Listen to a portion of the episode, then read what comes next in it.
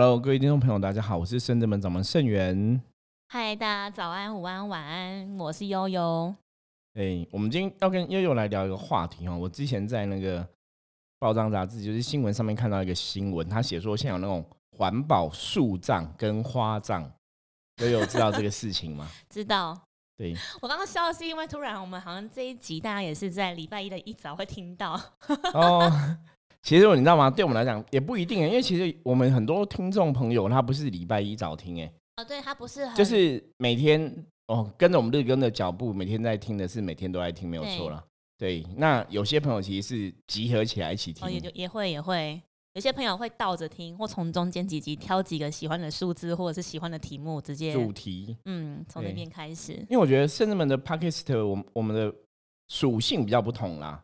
你说客人的属性吗？我觉得客人属性，包括我们这个节目的属性都不一样。嗯，对，我们比较算是那种专业知识型的。嗯，对，所以我们要讲一些知识型的东西，当然就是比较不受这个时间的限制。的确，的确。对，那当然有些时候喜欢找像找悠悠跟道玄啊、或道顺啊、哈等等其他一些弟子来跟大家聊聊，就是希望比较轻松一下，偶尔尬聊一下是 OK 的。对，可是除了尬聊，我们偶尔还在给大家一些专业的知识分享。好，对，所以今天要讲这个话题，对，很难很难很难干什么？很很难不去讨论这样类似的东西。好像是每个人都会遇到啊。因为我们讲生老病死是人生必经的过程，就是搞不好其实也不只是人生，比如说我们生命中会遇到的毛小孩。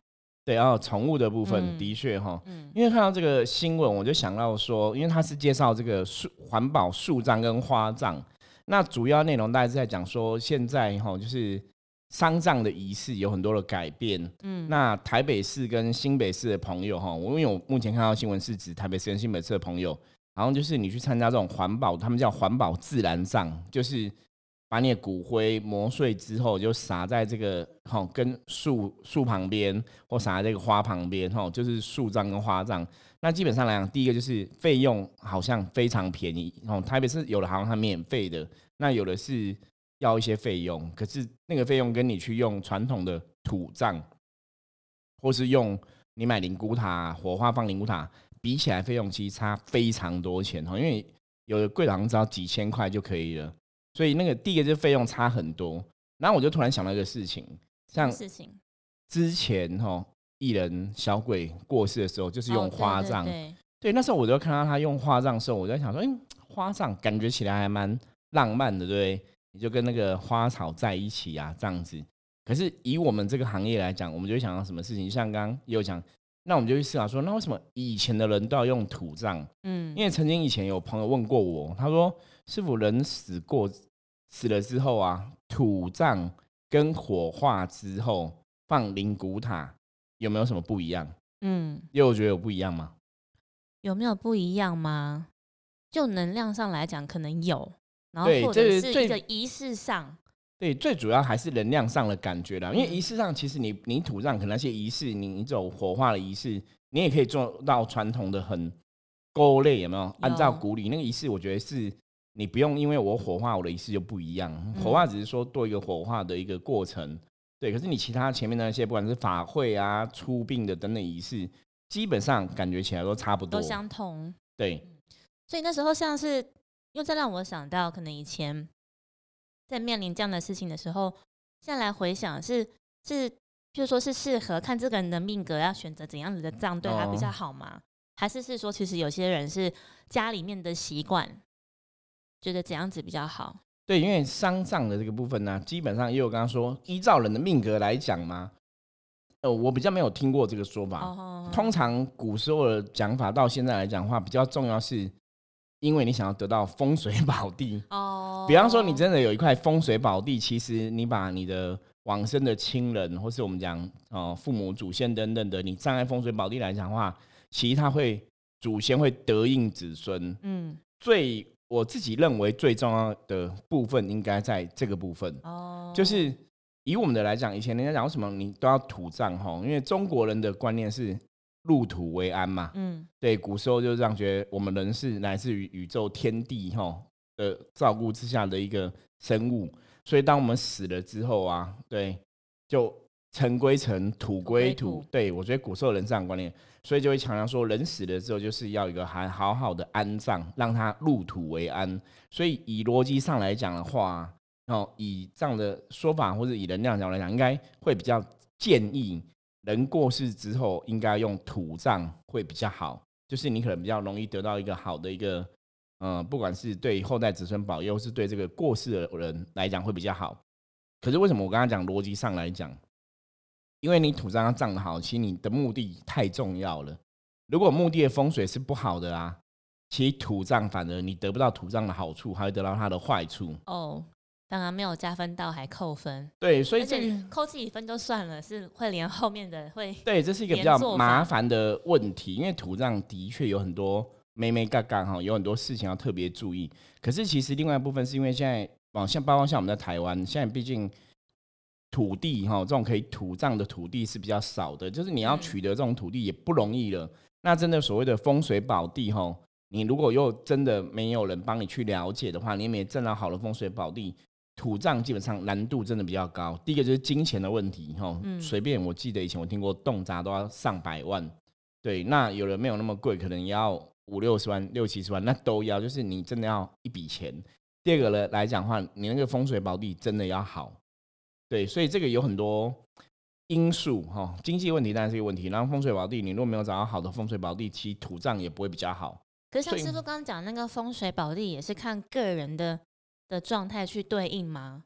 对，那个当然就就会看个人的状态了。比方嗯这个过世的人，他的先命，他是适合在什么样的方向、什么样的角度、什么样的座山等等的，那个就有他的一个学术的理论基 础那师。傅其实就我这个年纪，或在我的印象当中，我觉得那个风水宝地，像以前不知道，就觉得哦，他们就是会有夜总会啊，他们会有一区属于他们住的地方。对对，当然当然，那那个当时，但可能要推论到每个地区或地域环境不同啊，所以不知道是真的是那那个时候，这个这个这头这个山这一座山头，就是很适合，对，那就很适是合给倒不是山是是头特别适合住，而是很多时候有些时候是约定俗成。哦比，方说，这个山以前就是有些墓在这边嘛，它后来就可能就变成在台湾来讲，可能就变成说可以安葬的一个公墓，有没有？对那你才能去葬那里嘛。对，那有些人你要有一些私有墓的话，台湾现在可能真的要找，因为法律上来讲有规定，所以那个应该可能会比较难。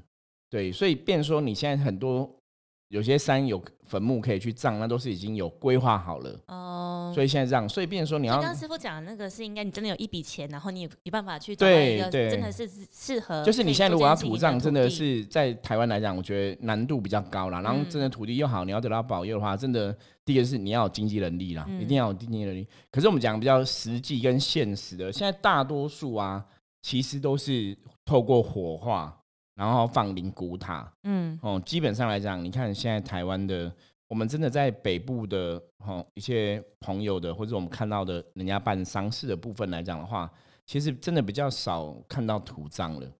对，大部分都现在都是你一定进火化场，然后烧成骨灰嘛，对，然后再进灵骨塔，嗯现在几乎都是这个样子比较多哈。所以这就会有个问题，之前其实有朋友问过类似的问题，他说我刚刚讲嘛，他问土葬跟火化这样子放灵骨塔有没有什么不一样？坦白说，它真的有不一样，就尤其在能量的角度上来讲，所以刚刚像延续刚刚师傅讲的，如果你今天不是选择土葬，就真的没有办无法达到所谓的入土为安的这个效果吗？对你现在变成说，因为实际上你现实有困难度嘛。我刚刚讲你要土葬，你要找到土地，第二个又找又要一定的费用，所以大家有困难。那现在大部分比较简单的就是火化嘛。那火化大家还是一个观念，就是入土为安这件事情哈，就是有的，比方说他如果有了选灵骨塔，对，他们就会放在比较下面的地方，可能就是放地下室，比较去接近土，有没有？哦，就有的会有这种说法，就是接近地气，接近大地这样子。听过的是，有些人喜欢楼层比较高的、欸，对，那就是看这个往生者的想法。好，所以这个讨讨论那个东西哦。所以如果这个往生者他坚持他想要土葬，他不想要火化，因为我就有听过有些朋友那种亲友就是会讲说，他以后死掉之后啊，他不想要火化。对，可是他家人因为第一个是可能真的土葬很困难，所以家人他是把它火化了。那也有觉得这样会有影响吗？好像会耶、对因，为你当事人的那个意念、想法还是停留在他想要的那个样子啊。对，所以这其实才是一个最重要的问题。我们常常讲说，很多时候往生的事情啊，包括像拜祖先这个事情，重点都不是你在世的阳间的人你怎么想，而是祖先怎么想。嗯，好，比方说像我们讲说，有时候祖先拜拜，有些人说啊，祖先已经过世了，对不对？他们现在可能在当神了啊，他们可能现在入轮回了嘛。那你不要再增加他杀业，现在可能拜祖先就说，那我们就要拜荤的，呃，拜素的，简单拜。对，因为我听到听过嘛，有些人就会说，祖先就要用素食拜他们嘛。我记得往以前也看过，有些人在推广这样子，用素的去拜祖先或拜神明什么的。嗯，我说其实拜拜这件事情啊，我们要先了解他为什么会形成祖先，他之所以成为祖先呢，是他的执着。嗯，了解嘛？就是说这个过世的亲人，这个过世的先辈，过世的前人，哈。他没有真的说啊，我过世了，我其实就放下一切，然后我就好好去轮回，好好去投胎。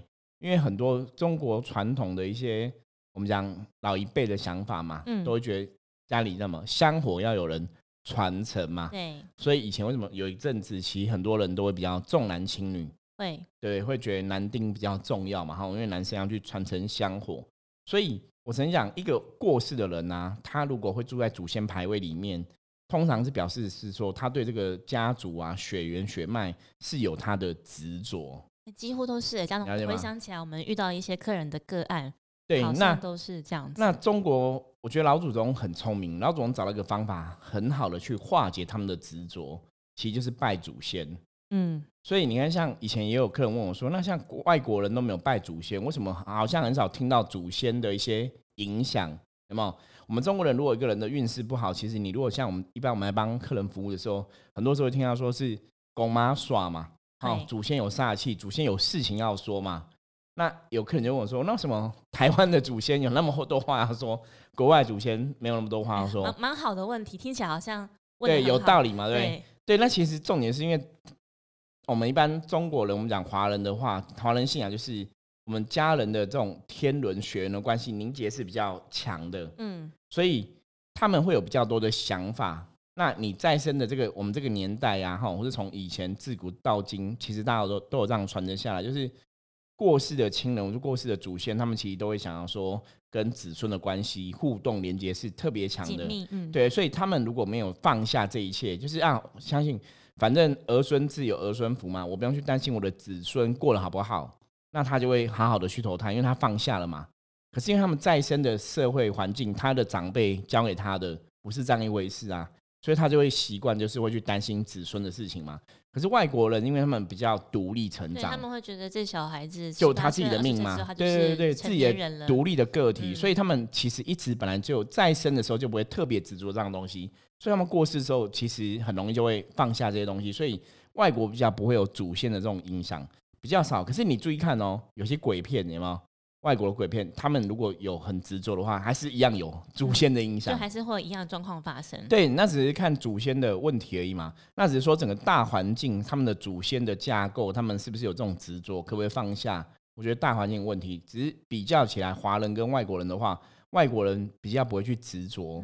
可是中国人或以华人来讲的话，是比较容易执着祖先的这个事情，或子孙的事情。刚前面有讲到说，那大家听众朋友也会问说，那师傅真的是，如果我们家真的没有土葬的话，是采用火火葬，那能量上有什么样的差异吗？或是哪些亏损等等的？火葬有一个最大的差别是，祖先的执着连接，就是比方说这个祖先，他如果土葬，刚刚不讲嘛，土葬如如果葬不好，反而。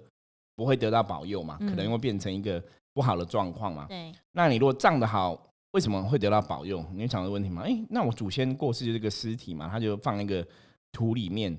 可为什么要看风水？为什么看那个坟墓的位置？有想过这个问题？你觉得差别差在哪里？差别差在哪里？如果就我能理解的范围，就有点像它一样是一个能量状态，就像我们人的身体一样，只是是是有生命的，或者是。变成一个静止状态的，对，就是人生人在。所以虽然只是虽然只是一个肉体而已，但是他还是要在一个好的状态，就好的能量场。我觉得是只是阳间跟阴间，那我觉得概念应该是相同，我是这样理解的啦。对，所以过世的人呢，他的骨灰啊，他他过世的遗体，如果葬在风水宝地的话，我们刚刚讲风水宝地嘛，他得到好能量加持，你跟他有血缘关系的子孙，通常也会得到加持嘛。嗯，所以这就是会福荫子孙嘛。那福荫子孙其实有个重要的能量的连接关键点，又知道什么吗？什么血脉吗？就骨灰哦，其实就是他骨灰，他的肉体。好，这种能量关键点就是，如果以现在来讲，我说，因为我们现在都知道，我们跟祖先就是基因嘛，就是 DNA 嘛，所以祖先跟我们有一定血脉的相连嘛，那个有一个 DNA 的影响哈。好，所以现在骨灰如果他骨头是被烧过，因为火啊，火的能力其实真的很强，是破坏力吗？不管不只是破坏力，甚至是创造万物力量。看万物宇宙万物，其实火它有很多。能量的特质，哦，火用适当的话，你如果在人世间火适当用的话，你们煮东西可以把东西煮的很好吃嘛？对，那火可以去怎样？它有个最大差别，在宗教仪式里面常常看到有火。我们以前讲说，因为火有光跟热，对，有光就会照破黑暗，给人家一个希望；有热就会驱散寒气，所以火是一个最有能量的的东西，应该这么讲哈。以形态、以能量学的角度来讲，火是一个非常有能量的东西。所以火这个东西，它把东西烧掉的时候，它其实有净化的作用，可是它同时也有破坏的作用，没有错。所以当一个先人的骨头啊，如果被火烧过，我们讲火化嘛，它烧过之后，它其实它的那个 DNA 的影响连接就会被破坏掉。这个就有点像那个啦，我们在讲吃青菜有没有？青菜你不能煮的过头嘛，嗯，过头你就破坏它里面的养分，有没有？你吃到它就没办法得到。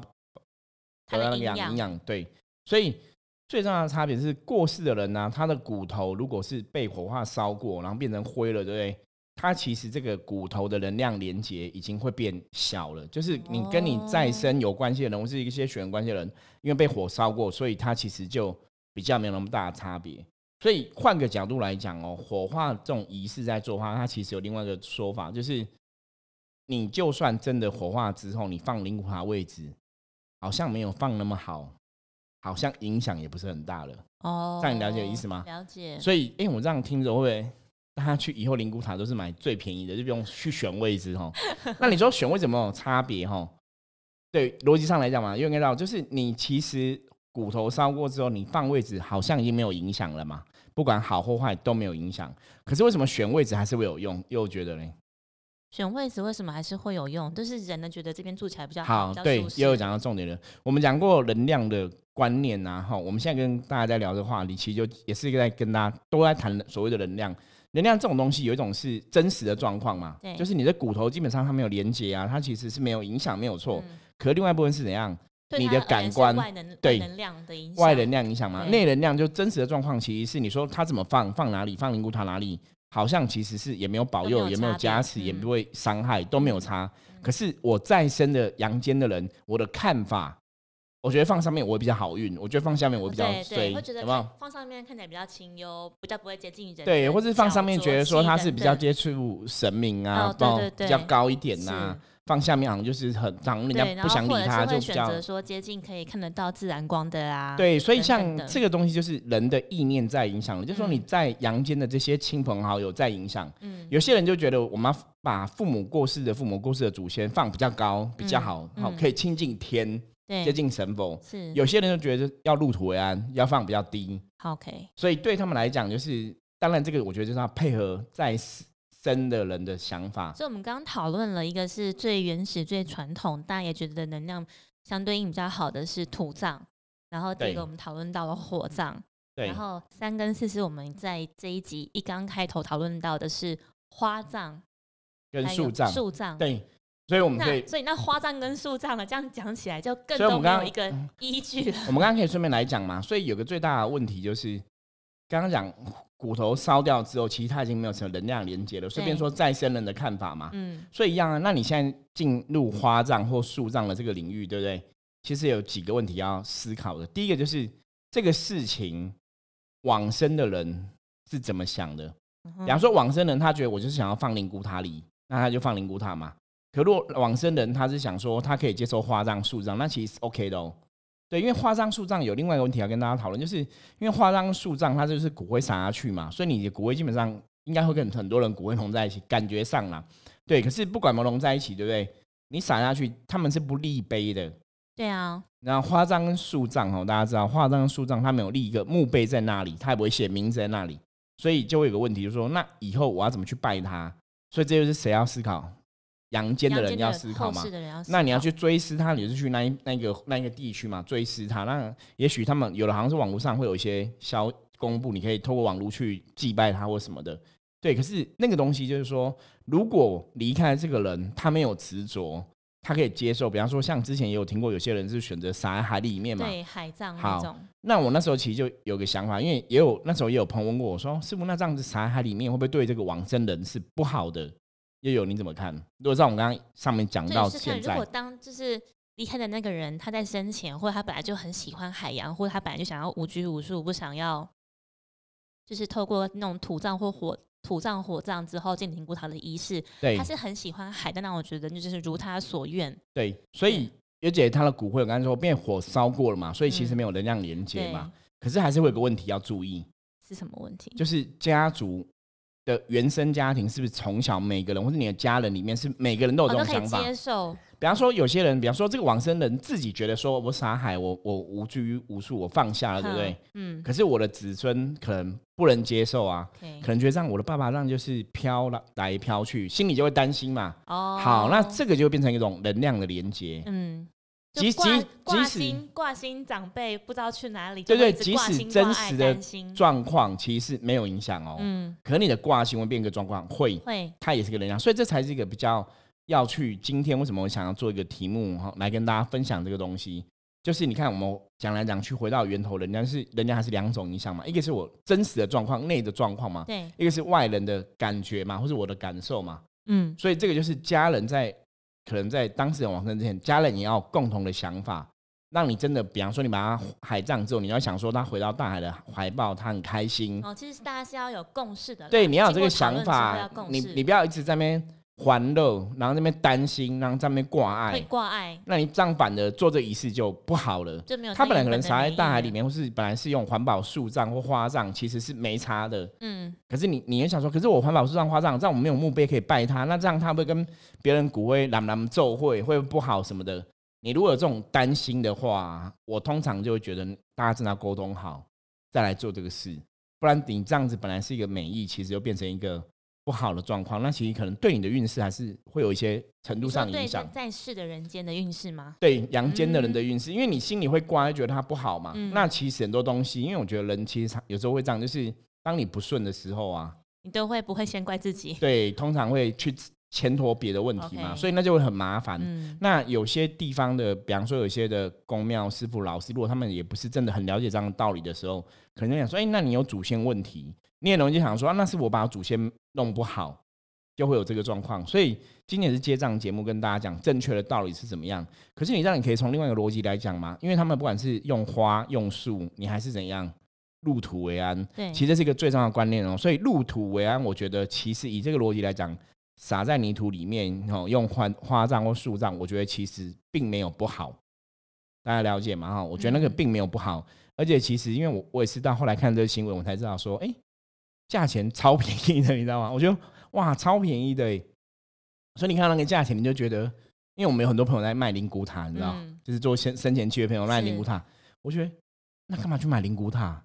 你去用 花葬跟树葬，超便宜的。有了有了台北，像我刚讲，台北是有的是不用钱的，好免费的。然后有些地方是要很推行，对，有些是不用费用的，有些是只要三千块、五千块。就是师傅提到的是，如果就他其实也不用执着说一定要有个墓或碑嘛，就是家里面其实也可以立祖先牌位这样。对，家里面还是可以立牌位，所以你只是说在那个坟墓地方没有立嘛，你家里还是可以请个牌位嘛。是。那家人家里牌位那个也是一个执着嘛。如果我们硬要讲的话，那当然你可以透过家里牌位去追思，我觉得理论上还是可以做得到。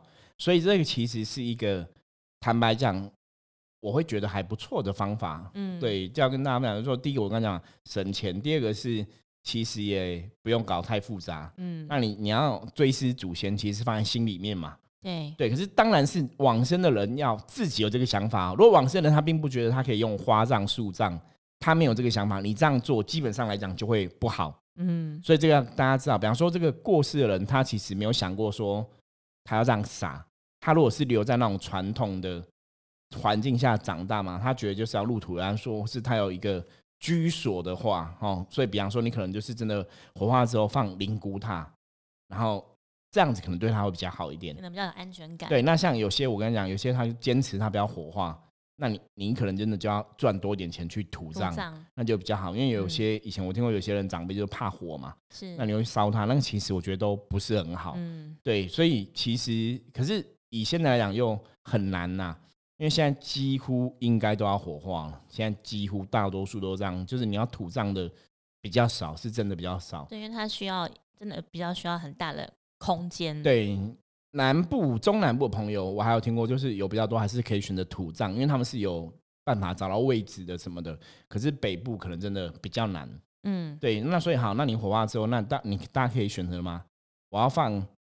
环保树葬、花葬，哈，就这种所谓的自然葬，哈，然后还是说放灵骨塔，那它当然有哪些差别？所以我们刚才在节目中就跟大家分析一下，哈。第一个就是你环保树葬跟花葬是没有墓碑的，对对，然后它是葬就直接撒了这样子，哈，然后跟你那个放在灵骨塔里面，感觉真的还是不太一样啦。所以大家如果要去做这种事情，就是家人当然要共识。那往生的人也要知道说他死后会怎么处理哦，所以通常如果你们有这种想法的话，其实今天这个节目听过之后，以后大家如果真的在关键时刻哦，你有这个需要去讨论到，不管是我们自己以后年老我们的后事嘛，或是你的家人的一些后事交代，大家可以先有这个想法会比较好，就是先大概聊一下说，那如果以后我们真的离开了，或你的家人现在可能比较不幸，刚好在重病，可能或者是说。真的有些状况，大家可以先有这个想法，哈，那可以先讨论一下，达成共识。对，这样子对离开之后能量连接跟一些影响，也许就可以减轻，甚至说不要受到一些影响。嗯嗯嗯，这让我想到，就是其实听我应该有很多听众身边也有养过毛小孩，对猫狗，对狗猫问题，这其实会有个最大的问题耶。嗯，你说毛小孩他们也是骨灰化掉，然后去撒的问题吗？对对，那你要怎么跟狗沟通？你有想过，那怎么猫狗说以后你的骨灰是这样撒的哦？对，对我觉得这是一个很大的问题。所以其实我觉得又问的非常好，大家可能要试图跟你的猫小孩沟通一下，跟他让他去知道他以后可能离开会怎么样怎么样，或者说你真的有这个想法，你也可以在他生前哦，就先带他去那地方走走。OK。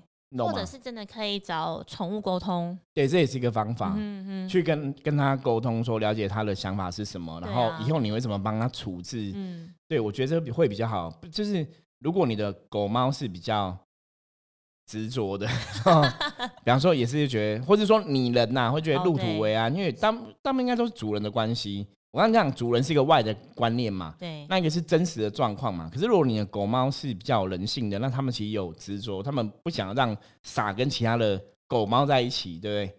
我我觉得可能还是要先沟通，先了解会比较好，嗯，不然怕也会有不好的影响。也是，但是这样让我回想到我多年前我自己个人的经验，对，就是我也是养了一只狗狗，但是它它不是它不是老中死的，它是在它那年轻蛮蛮壮年期间对不对？算狗的年，算它是在四四五岁的时候，然后突然急性的肾衰竭，对对，然后就就是撑不过，撑不到我回去的时候，它就离开了这样。然后我我硬是就是把它留了一个晚上，然后后来就是也是那时候有拿了奇卡，就变成是直接只能用奇卡去对去问去问他的想法，这也是一个方法，想说怎么怎么做比较好。然后当时心里面第一个闪出的。的念头是因为我们家前面的潜艇很大，对对，然后想说那边就挑一棵樱花树下，就问这棵，因为好几棵樱花树，然后就问说那某一棵樱花树下好不好？直接土葬这样，对，然后问可以，然后就问说那几点想要进去？就大家问的比较细，然后哎就确认好了之后，就是亲手帮他挖了一个那个小洞。然后就放下去，然后也是烧了金纸给他。了解，所以你看，我们象棋占卜真的很重要，关键时刻。如果你有学过象棋占卜，完就可以自己算哦，帮宠物算。那因为悠悠家的乡下南部，其实就是空间就山上嘛，哈，对，很大，很大。那自己家有庭院什么的泥土，对，那就很方便啦。可是如果有些人不是这么方便，可能就要另外的方法。那后来呢？然后后来，后来当然是我觉得刚师傅讲的是蛮重要的事，是因为。还是在世的那个人嘛，的能量，你有没有去放下，或是不不要挂碍？因为你对你所想的是，因为他本来在生前就很喜欢在庭院奔跑，对，在庭院，对，在那个地方所以你会知，道他哦，他是喜欢这个地方的，所以你心里面所想的是，你也会希望他喜欢这个地方。